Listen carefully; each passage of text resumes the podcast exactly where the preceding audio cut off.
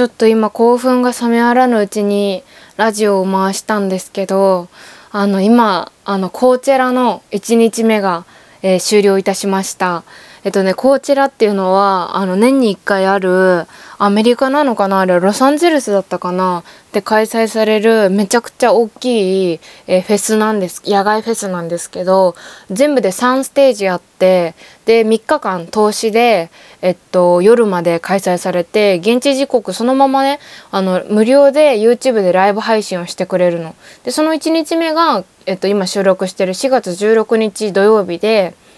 えっと、ちょっとラジオの公開には間に合わないんだけど、今その YouTube 見てきて1日限定で見られるんだけど、訂正入ります、訂正入ります。18日の工藤アコより、えー、こちらの、えー、YouTube 配信は1週間アーカイブがございますので、そちらを踏まえた上で、えー、その後のですね、こちらの、えー、1日の興奮後の私の声を、え、聞いていただければなと思います。現場を開始します。あのー、1日目がですね私が狙ってるそう絶対に見るぞっていうアーティストがですね、えー、1日目はね最終の最後の鳥のねハリー・スタイルズが絶対見たくて、えっと、元あワンダイレクションの。絶対に見たくてで見れてで今終わったんですよ。5時45分。日本時間で。であのー、もうねあっちの現地時間てかもう日本時間で8時からずっとやってるのね。それであの今日見たアーティストの中でやっぱもうハリー・スタイルズガチでやばかったです。あのねあビッグショーンがまビッグショーンがまだやってますね。ビッグシーンビッグショーンどっちだっけ？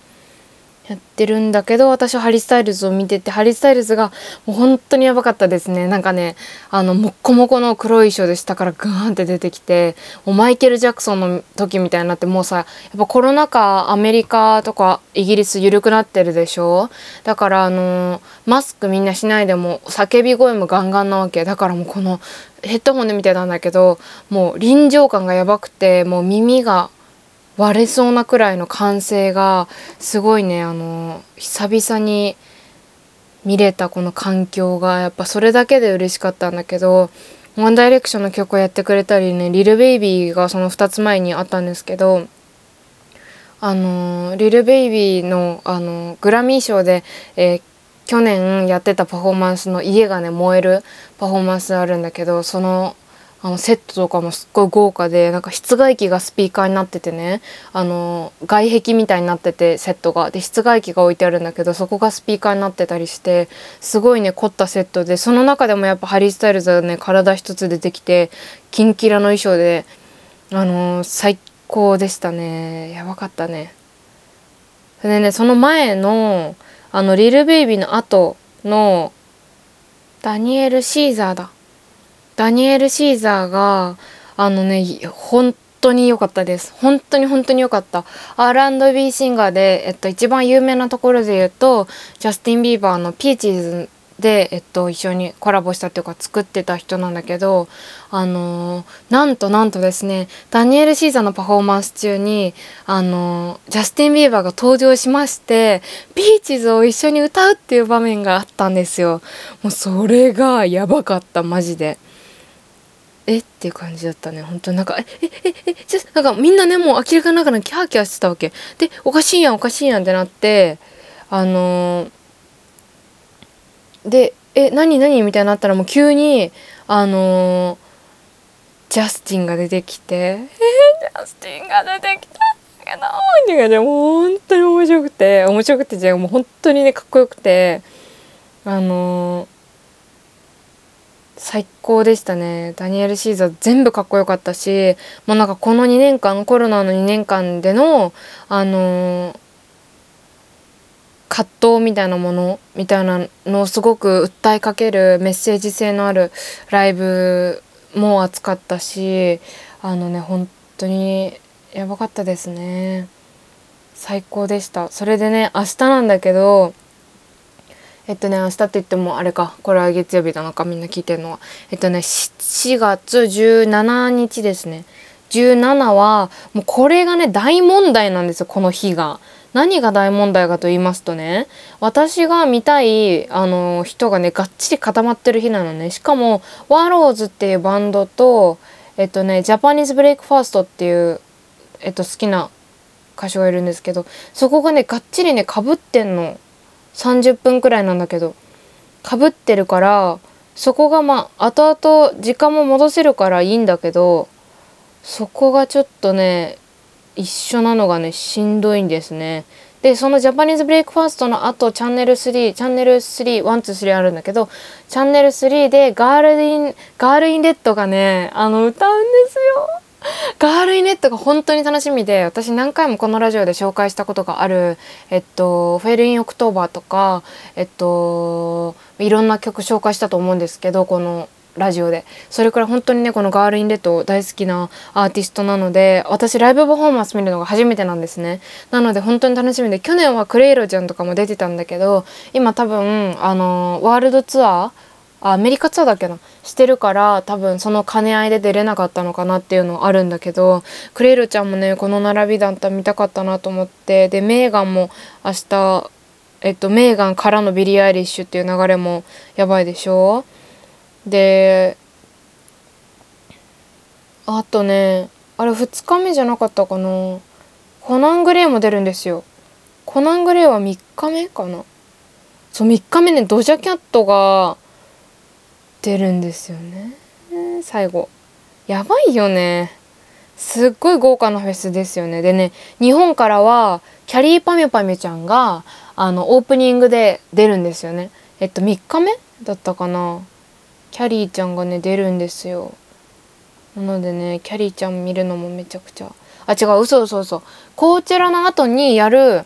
なんかこうネクストブレイクみたいな枠のフェスがアフターパーティーみたいな感じあるんですよね。なんかその後日にそれでキャリーちゃんが出るんだえー、訂正入ります。訂正入ります。編集中より訂正入ります。えー、キャリーちゃんは、そのアフターの、えっ、と、YouTube プレミアムのみでの有料会員の、えー、方でも出ますが、え3日目の大トリ務めておりまして、ビリー・アイリッシュと被ってステージ3の方で配信があります。え2つ出演がありますので、ぜひご覧ください。現場をお戻しします。そうそうそのオープニングで出るんですよ。なので今もうキャリーちゃんはねアメリカ入りしてるみたいで昨日 TikTok ライブしてたりしてわあすごいなっていう感じで。でコナン・グレーはね何日目なんだろ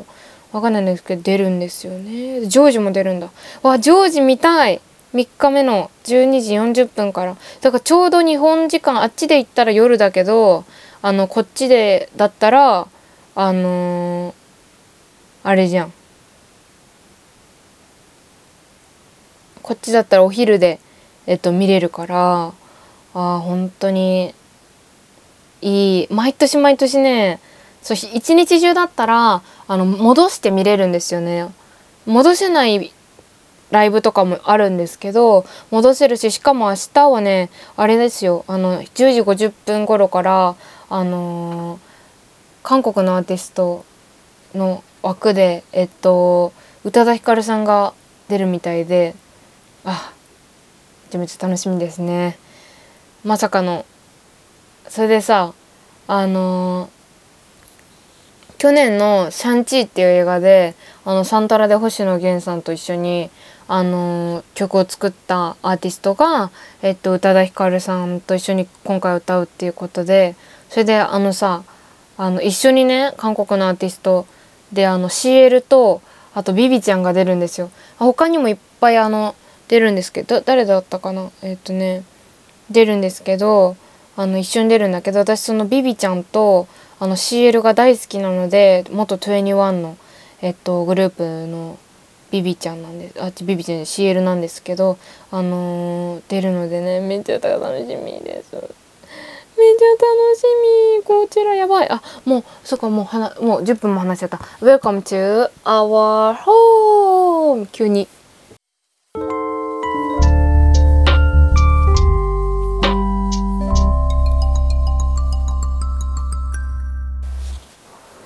ということでね、えー、オープニングトークまたあの突っ走ってしまいましたが、えー、今年も毎年恒例のこちらが始まりましたということですけれどもえっとね最近あのちょっと開運がすごいっていう話をしたくて何があのやばいかっていうとあれなんですよね。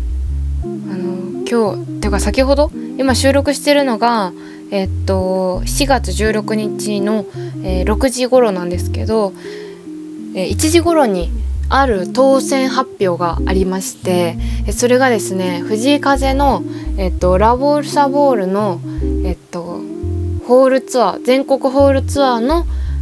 当選発表ですね。当落がありましてでそれがねなんと当選したんですね。やったみんな拍手してください。私は今両手が塞がってるので足で拍手しますけど。みたいな感じで。本当に嬉しくて。でこのホールツアーね何がいいかっていうとまず今もうさ藤井風ってさめちゃくちゃ人気だからさもうあの全然何？あのライブがさ規模がね大きいので今回あるライブとかもあの今年あるライブとかももうあの規模が規模がねスタジアムとかなんですよ。だからもう本当に米粒くらいの大きさでしか藤井風はもう私は生で拝むことができないのかっていうふうに思ってたところになんとなんとこのアルバムが出たすぐ後くらいにあの藤井風をアローンアットホームツアーっていうあのー、ツアーが発表されましてでそれがねキャパがマジであの、全部ホールだから狭いのなんので私が当たったのは LINE キューブっていうも元渋谷公会堂のあの場所なんですけど新しくなってから初めて行くんだけどキャパの収容人数が2,000人ちょっと2,084人とかなのね。だからもう本当に近いんですよ。で私一回渋谷公会堂行ったことあってキャパが変わってなければとか見方が変わってなければ本当にどこの席でも見やすくて私はそのライブ行った時は割と前目で5列目くらいで見れたんだけどあの 2, 2階席とかも全然見やすいっていうのであの見ててでどっからでも見やすいしあの前の人と被ることっていうのもあんまりないしちっちゃい時だったけど行ったのはで私が渋谷公会堂初めて行ったのが清水ミチ子さんのライブだったんですよね。であのお笑いライブも初めてだしっていうあの時に毎年恒例でやっててで今は規模を大きくして日本武道館で毎年年末やってるんだけどあのその時はやっぱりね本当にこのアットホームな感じがすっごくする会場の狭さっていうのもそうだし椅子がね大きくてすごい昼あの座りやすいんですよ NHK ホールの次に座りやすくて。本当にね良くて。なのでねあの絶対渋谷公会堂で見たいと思ってたんですよ。これ LINE キューブ渋谷で見たいと思っててなのであの本当にこれ当選して嬉しいですね。もう一個ね渋谷のあ渋谷じゃない。えっとね昭和女子大学のホールも応募してたんだけど、まあ、そっちは外れてで今回すっごいね選考が厳しくて普通さなんか同行者の情報って名前だけでよかったりとかするんだけどだから複数で応募してても自分が本人じゃなくてもさなんか偽造して入れたりとかいうのって全然ザラにあるみたいな話ってあったんだけど今回はそうじゃなくてもう自分が E プラスの会員でプラス会員情報を出してあっちにも同行しますっていうのの申請をして受け入れてもらってから応募が初めてできるっていう状況ででしかも重複当選っていうのがない。こっちも行ってあっちも行ってっていうのができないからまず全通って言ってあのアイドルのファンの人とかわかると思うんだけど全国ツアー決まりましたって言ったらもう全部遠征していきますっていうのを全通って言うんだけど全通っていうのがまずできないっていう状況だから1人1回しか行けませんよっていう中だからやっぱりすごい東京とかその人気があるところだとすごい応募が集中しちゃうのねだからもうこれ絶対当たんないだろうなと思ってとりあえず応募したの第3希望までね。そしたら第一希望のこの渋谷の、えー、公会堂の1日目が、え、当たってなんか本当にちょっといよいよ会える来月なんですけどああ会えるんだなと思ってちょっと今日ポスターもね昨日届いたんで、えー、部屋に貼ったんですけどちょっとやばいですね。でね何がやばいかっていうとこの藤井風だけじゃなくてキャパ3000の超ときめき宣伝部のライブも当たったんですよそれでえっと NCT127 の東京ドームの公演も当たったんですよ。私名義で。やばいですよね。ちょっとねこんちょっと今ね運がねやばいね。あのー、時戦のライブもずっと外れててファンクラブ入ってるのに。それでえなんで？と思って。もうこれ当たんなきゃもうファンクラブ抜けようかなと思ってて。でサンリオのキャラクターと一緒に回る全国ツアーみたいなやつでね。ゼップツアーみたいなやつでサンリオのキャラクターにも会えるんですよね。でサンリオのあのイベントも外れてて落選してたからもう絶対行きたいと思ってたから当たって本当に良かったししかもなんかそれもゼップ羽田なんだけど2階の着席席なのね。前方着席指定席みたいなやつで座って見れるからもういつ水飲んでもいいしみたいな感じで私結構ライブの空間が苦手でライブの空間にいるとなんか息がねあのこっから出れないんだ満員電車とかもそうなんだけどこっから出れないんだと思うとマジで焦っちゃってあの急にむせたりとかえずいたりとかしちゃうのね。だから結構ライブずっと苦手で避けててでそういう時にコロナ禍になったから、まあ、ちょうどその悔しくて自分が逃すみたいなライブはなくなってで配信で見れるっていう風にもなったからよかったんだけどあのーやっと自分が落ち着いてきた時にこうライブがね決まってでホールとか、まあ、その座って見れるってなると嬉しいんだけどやっぱ不安なの東京ドームだよねアリーナなんだけどさあのー、やっぱり何ぎゅうぎゅうな状態なわけじゃんでアーティストによるんだけどアリーナか2階席から4階席天井裏まであると思うんだけど東京ドームって。えっと、そこがもう全部同じ料金だけど全部えっと当日行かないと分かんないの席が。それってさちょっとずるくない？なんか2日前くらいにさ教えといてほしくない？その場でさ「あのはいじゃあ天井裏です」とか言われてさもう何？超近くで見る気満々だったのに急に当日天井裏まで行かされるみたいなことでさなったらさモチベさだだ下がりじゃん？だから事前にお伝えしてくれたらいいのに、ま、全部トラブルを回避するためのものなんだけどだから本当にアイドルとかによるんだけどちょっとね、えー、外れなくてまあとりあえず良かったなっていうところで、えー、最近ちょっと運がね爆発してってちょっと最高だなと思ってるんですけどもそれはねちょっと思い当たる節があってなんで運がいい良くなったかっていうのがあって、まあ、私その先週の木曜日ダウンタウンデラックスを見てたんですよね。そしたらねあの芸能人の待ち受け調査みたいな、えー、っとコーナーがあってでそこであの誰だ河合俊一さんをえー、っとねかごちゃんがあの待ち受けにしてたのね。それで元モームスのかごちゃんね。でなんで河合俊一さんをあの待ち受けにしてるんですか？って話になった時にすごい河合俊一さんをあの待ち受けにしてるとあの運が良くなるんですっていうのを聞いてみたいなの言ってて。よくあるじゃんそういうのって。なんだっけあの湘南の風のさえー、っとショックアイさん？違うそれレッドアイと混ざってるかなあレッドアイズ違うわ。レッドアイラッパか。あの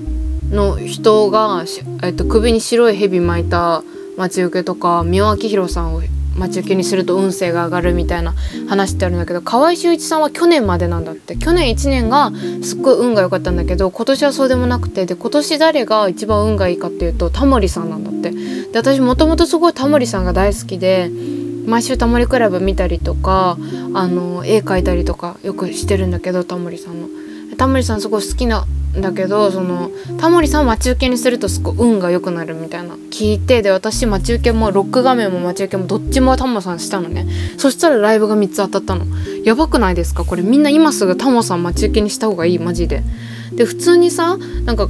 何？本当こんなこと言っちゃいけないけどさ河合俊一さんが携帯開けた時にさいたらまあ運が良くなるためと思いつつもタモさんの方が若干上が上げじゃない？っていうのあるじゃんちょっと。こんなこと言っちゃいけないけどだからねタモさんはねアイコニックなのでねあの本当にあの待ち受けにするだけでもテンションが上がるし運勢も上がるということで、えー、ぜひやってみてほしいなというふうに思いますね。これちょっとやばいですね。半信半疑でやってみたんだけどテレビの情報だし。でもね本当に運が良くなったからね。こんなことあるんだなと思いながらも。今日さ音楽久々に、まあ、前は先週は音楽あ違う映画を2本紹介したからえ今日は K-POP の曲を何曲か紹介したいと思います。えー、っとなんだっけ？お天気ミュージックのコーナー。久々ですねこのジングル聞くのも。どうでしょうか？えっ、とですね私最近聴いてる音楽のジャンルで言うとですねオルタナティブインディーズポップ、えー、インディーズバンド海外のインディーズバンドをよく聴いてるオルタナティブとか R&B とかのジャンルになるのかな？聞くよく聞くのですが K-POP も引き続きよく聴いてましてあの最近おすすめの楽曲を2曲じゃあ今日は紹介したいと思います。今決めてんだけど見て、えー、ちょっと今日はね女の子の、えー、楽曲ですね。ヨジャドルと呼ばれてるんですけどヨジャが女の子。でアイドルですね。ヨジャドルの曲を紹介したいと思うんですけどまず1枚目っていうかアルバムですね。ビリーっていうアーティストの、えー、ちょっと、長いんですよね。題名が「ザ・コレクティブ・ソウルアンコンスシリーシリあん？アンコンスシリー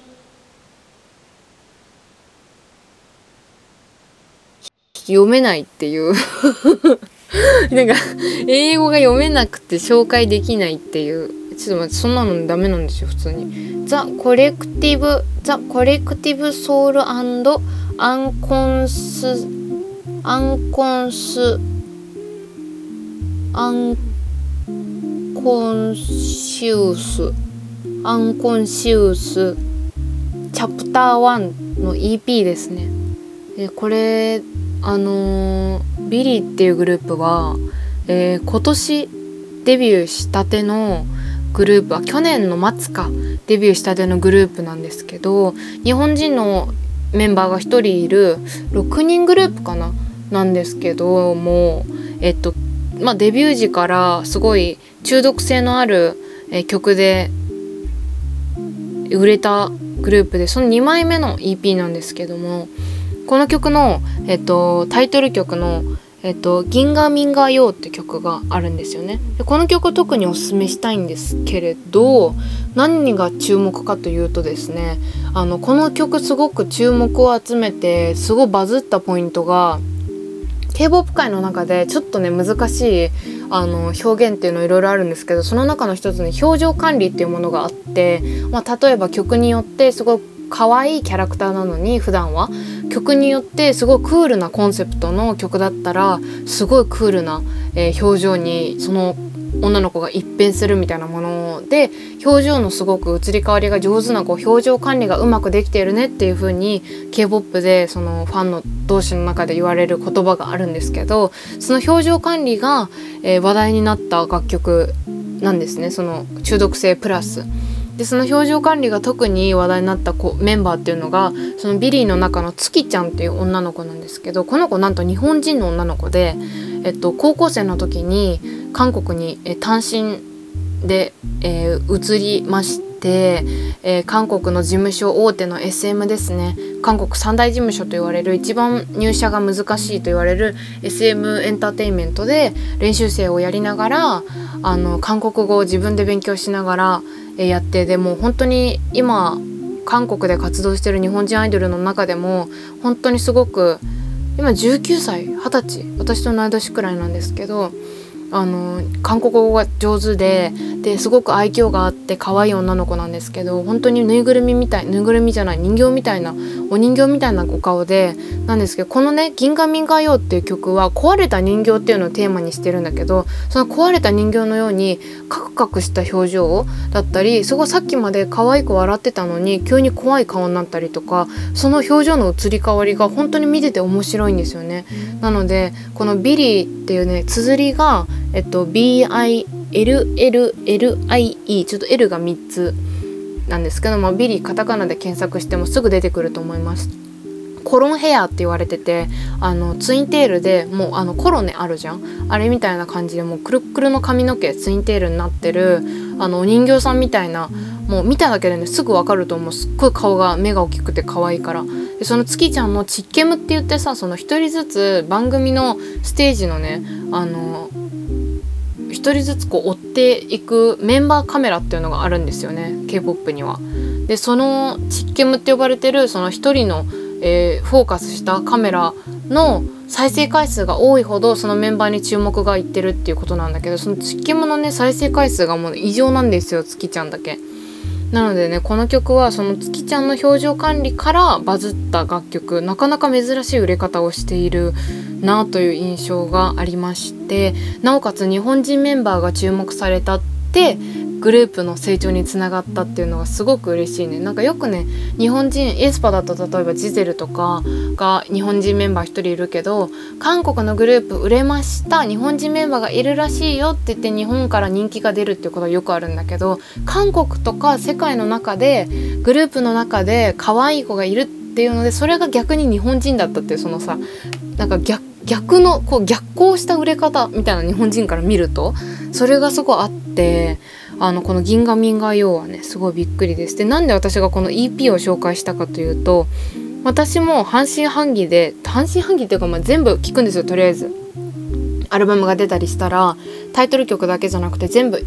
一回聞くんだけどなんかこういは当たり外れ曲っていうのはこうさ好みもあるだろうけどあるじゃん。でこのビリーのあのこの全5曲全部いいんですよ EP の曲が。本当に良くてでこれトラックだけのバージョンもあるんですけどあの歌詞が歌が入ってないバージョンもあるんだけどもうそれもねすっごい良くてでオリジナルでねあのリミックスされててあのそれもねバージョンもすっごく良くて普通に BGM として流すのにあの優秀な作品というか。だからねあんまり事務所は大手ではないんですけどすごくびっくりしたあのアルバムっていうか EP だったのであぜひ聴いてみてほしいなと思いますね。ビリーって検索すればどんな媒体でも出てくるのでぜひ見てみてください。えー、2つ目どうしようかな。曲にしようか。それともアルバムにしようか。まあ曲にしようかな。うん。曲にするか。あー曲か。どうしようかな。あそうそう。ごめん。やめろやっぱ曲にしない。アルバムにする。しかも K-POP じゃなくするね。えっと2枚目はですねレックスオレンジカントリーの「風景アーズ」っていうアルバムを紹介したいと思います。このアルバムは、えー、去年のそのアルバム自分の中で何度も聴いたアルバムランキングみたいなのを、え、Spotify あ違う、えっと、年末に換算してくれたやつを私発表したと思うんですけど、えー、多分今年このアルバムはだいぶ上位に食い込んでくるんではないかなっていうくらいこのアルバム1枚を通して、え、何度も聴いている作品になります。でこれはですね今年出たもう超新しいアルバムでえっ、ー、とよまあジャンルで言うと、えー、ポップスになるのかな？オルタナティブになるのかな？オルタナティブだね。オルタナティブになるのですがこのレックスオレンジカントリーとイギリス？イギリスの人かな？この人。ちょっと鉛がイギリスっぽいなと思ったんですけど。あの、よく聞きますね。この本当に「サンフラワー」って曲がもともと好きで。でミュージックビデオもね全部可愛くて。でファッションもすごく魅力的だしアートワーク、えー、アルバムのあのカバーだったりもすごく毎回可愛くて。でこの「フーケアーズ」新しいアルバムのカバーもあのなんだなんだかこの犬あのダルメシアンか。ダルメシアンがね3匹いて人工芝の上でレックスが座ってるっていうすごい可愛いアルバムなんですけどこのアルバムだけでもねなんかこう聴いてるだけでおしゃれな気分になれるようなアルバムなんですけどこの1曲目の「Keep It Up」って曲が本当にいいですね。もうなんかああもうつけた瞬間からもうもう確信した。これはもう最高にいい曲だっていう風に確信してもうそっからもうこれオープン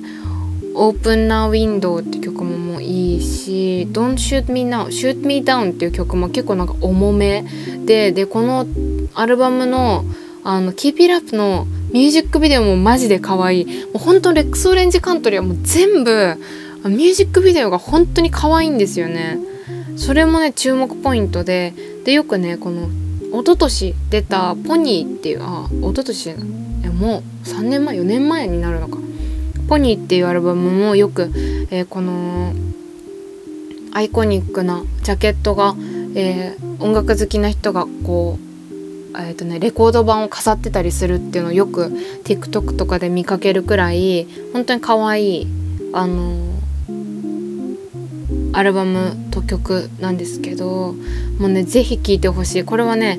1枚通して聴いてほしいし本当に不思議なんだけどあっという間に聴き終わっちゃうの。レックス・オレンジ・カントリーの曲で全部おすすめで特に私が好きなのは初めてのシングルで1本目に出た「えっと、うの」っていう曲なんだけどこの曲はね本当に何をするにもぴったりな曲だと思う。例えば歩くテンポにもぴったりだし何か勉強とかストレッチとかトレーニングをするのにも動きやすいテンポだしあのー、ちょっとずつねこう音が加わっていくんですよね。ドラムとか。最初はなんかなんだシンセサイザーみたいな音。ポンポンポンポンポンポンポンポンポンポン。ポンポンポンってなって。で歌声が加わって。でそこからドラムが加わって。でベースが加わって。みたいな感じでこうどんどんどんどんねあの盛り上がっていく。その感じのねテンポもいいし聴きやすいってなるとやっぱりベストフレンドか、えー、サンフラワー。これが一番ミュージックのミュージックビデオの再生回数が、えー、多くて聴きやすい曲というか入門編みたいな感じになると思うんだ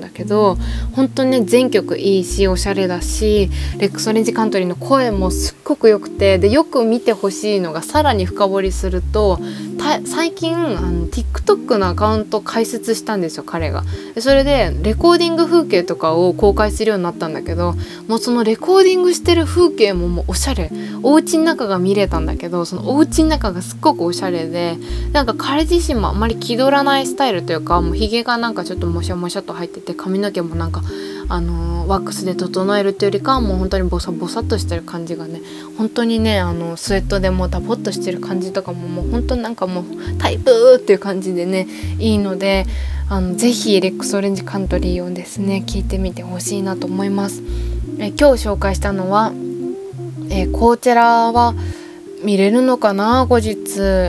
K-POP アーティストもちょこちょこまあ去年か一昨年ブラックピンクが伝説残したりとかしましたけどそれも多分 YouTube で検索すれば見れると思うのでやっぱ規模の大きさがねほんと見てるだけで開放的な気持ちになるので是非こちらを見る見る見たいよという方はヘッドホンか、えー、なんかいいスピーカーとかねイヤホンとかで聞いてみてください。ライブの臨場感が味わえてすごく、えー、気分が上がるのでおすすめです。で2本目に紹介した、えー、グループがビリーですね。K-POP アーティストのビリー、えー、綴りは BILLLELLIE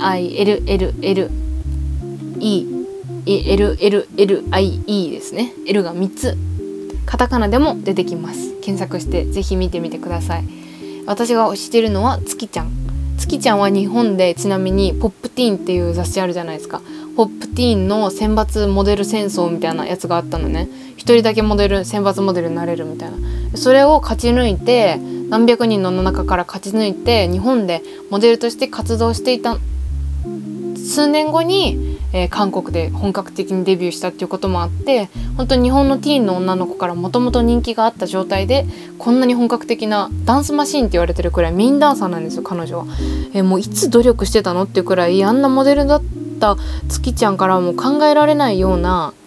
ポテンシャルを見られるのでえぜひその月ちゃんのパフォーマンスも見てみてほしいなと思います。そして気づいたら曲を聴いてしまっていると思います、えー、そして3人目のアーティストはレックス・オレンジ・カントリーですね、えー、の「えっと、フーケアーズ」というアルバムを紹介しました。あと「UNO」という楽曲だったり、まあ、ぜひ他にいろいろね聞いてみてほしいなでまず YouTube でビリーもレックスもどっちも YouTube で見てみてほしいなと思いますどちらも独特な虜になるものがあると思いますので、えー、聞いてみてください。ということでね、まあ、ちょっと違う情報もあったりなんかしたらごめんなさいってところなんですけど今週もいかがだったでしょうか？えっと、ちょこちょこ聞いてくれる人が増えてきてなんかあの私のモチベーションにもつながっているので、えー、皆さんありがとうございます。また来週この時間月曜日の9時にお会いしましょう。お相手は工藤和子でした。バイバーイ。